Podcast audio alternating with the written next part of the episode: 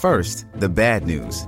SAP Business AI won't help you generate cubist versions of your family's holiday photos. But it will help you understand which supplier is best to help you roll out your plant based packaging in Southeast Asia, or identify the training your junior project manager needs to rise up the ranks, and automate repetitive tasks while you focus on big innovations. So you can be ready for the next opportunity. Revolutionary technology, real world results. That's SAP Business AI. Welcome back, my friends, to the Chinese Sayings Podcast. Laszlo Montgomery with you once again, bringing you another jewel of a Chengyu. One, I may say, that mixes well with a previous selection from this season, Taoyuan Jieyi. And the story behind our Chengyu for this one, too, takes place during those fabled decades lasting from 220 to 280, when the once unified China was broken up into three kingdoms of Shu Han, Cao Wei, and Eastern Wu.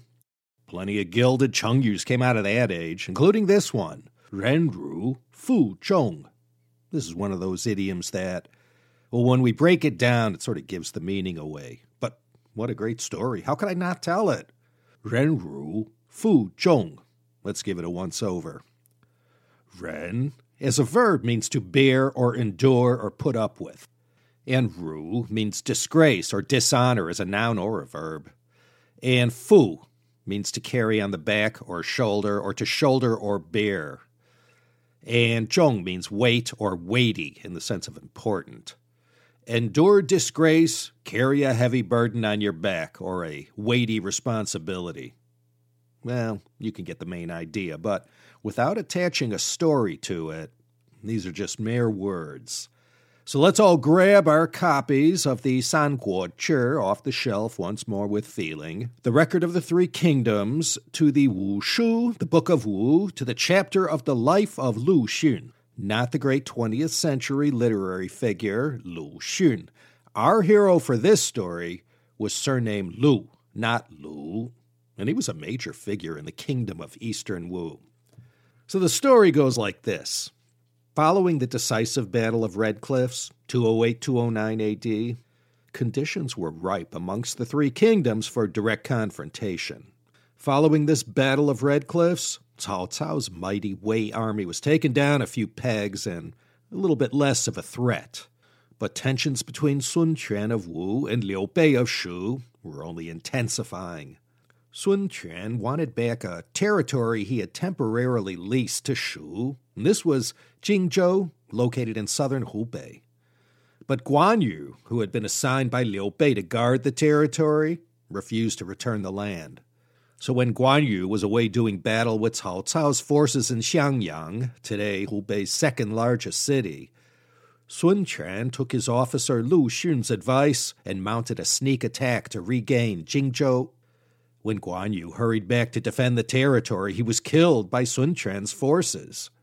And when this news reached Liu Bei, he was furious, and right then and there vowed to avenge Guan Yu's death by destroying the state of Wu, ignoring the advice of his best officials, including Zhuge Liang.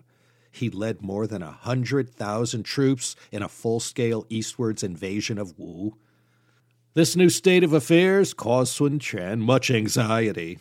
He recognized that this was a matter of life or death for Wu, its borders were threatened from the north by Cao Cao and now encroached upon by Liu Bei from the west as well. In an effort to halt this oncoming invasion, Sun Quan sent multiple emissaries to try and reason with Liu Bei. After all, Sun Quan and Liu Bei had allied together to defeat Cao Cao at the Battle of Red Cliffs. But each time, Liu Bei, still mourning the death of his sworn brother Guan Yu, rebuffed Sun Quan's overtures, and the Shu army continued to advance further into Wu lands. At this critical juncture, Sun Quan realized that there was only one general who could save Wu. This was his go to guy for all important and critical matters, Lu Xun. He assigned a force of 50,000 men to accompany Lu Xun, with orders to meet Liu Bei's forces head to head in battle. Before Lu Xun set off, Sun Quan took off the precious sword hanging at his own side and presented it to him, saying, Use this well in your camp. At the time, Lu Xun was still quite a young man. Besides, he came from a, a scholarly background, and joining him to lead the Wu forces were experienced generals, many of them well connected among the aristocracy who had seen battle since the days of Sun Quan's elder brother, Sun Ce. Of course, to these generals, Lu Xun was a mere upstart, and they grumbled about why did he get this important command. By 222 AD, Liu Bei's force of well over a 100,000 men had penetrated five or six hundred li into Wu territory. Liu Bei's army had also managed to besiege one of Sun Quan's best generals, his nephew Sun Huan, in Yidao, also in today's Hubei province. Meanwhile, when this news reached Lu Xun, all the other generals with him advised him to go to Sun Huan's aid. Lu Xun, however, said confidently, General Sun is perfectly capable of directing his troops during a siege, and the fort of Yidao is well supplied. We need to focus on winning here. If we do that, Sun Huan's problem will solve itself. The generals did not argue with Lu Xun's decision, but they were uneasy at heart. Lu Xun pitched camp at Yiling, also in Hubei, a critical position right across from the camp of the Shu forces. He ordered his men to begin building fortifications and defenses right away. The Shu forces, seeing Lu's army camped right across from them, began itching for a battle. Every day they came up close to the Wu camp, yelling all manner of insults and trying to goad the Wu forces into violence. But Lu Xun refused to send so much as a single Wu soldier to engage the Shu army. Eventually, his generals grew impatient and flooded into Lu Xun's tent, all but ordering him to give the command to engage. Lu Xun would not budge. He said, Liu Bei's forces are flush with victory from their advance east into Wu's borders. Their morale is high, and they occupy an advantageous position. We will never succeed in routing them if we attack now. All we can do is strengthen our own position and wait for the right moment. At this, the generals broke out into a storm of protesting. They thought Lu Xun was behaving in a cowardly manner and being too overly cautious for first refusing to help break Sun Huan out of his siege, and then for refusing to engage the belligerent Shu Han army. So loudly did the generals argue that Lu Xun had to slap the table for attention.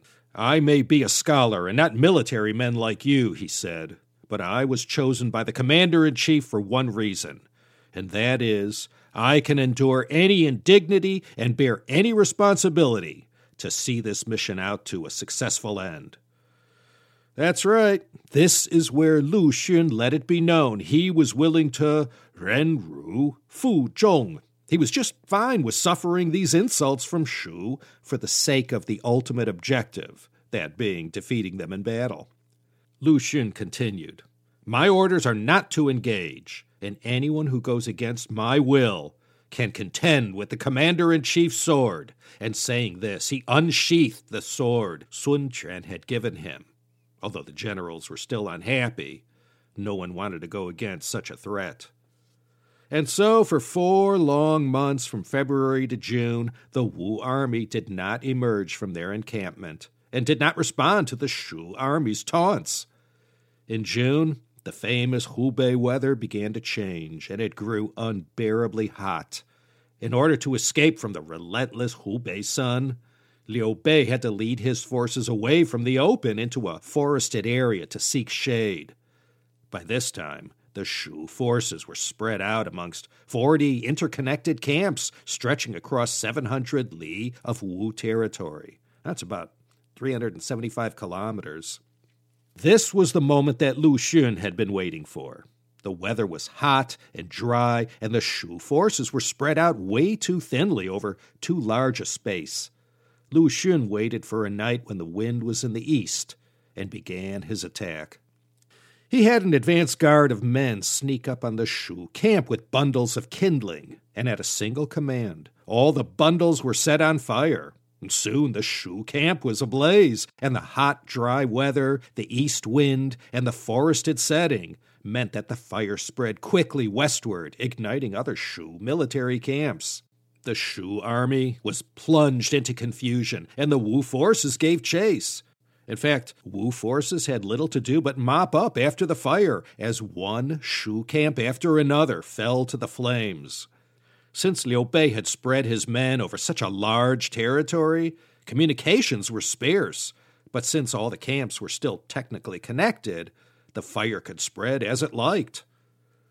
Sun Huan, marveling at the success of Lu Xun's plan, chose this time, when Liu Bei could not possibly send reinforcements, to break the Shu siege at Yidao, and the remains of Liu Bei's army, retreating westwards, found their path blocked off by Sun Huan. After this turn of events, it was Liu Bei and not Sun Quan who was in a desperate position. Great generals of Shu had either lost their lives or been captured by Wu, not to mention the massive casualties and loss of equipment amongst the rest of the Shu army.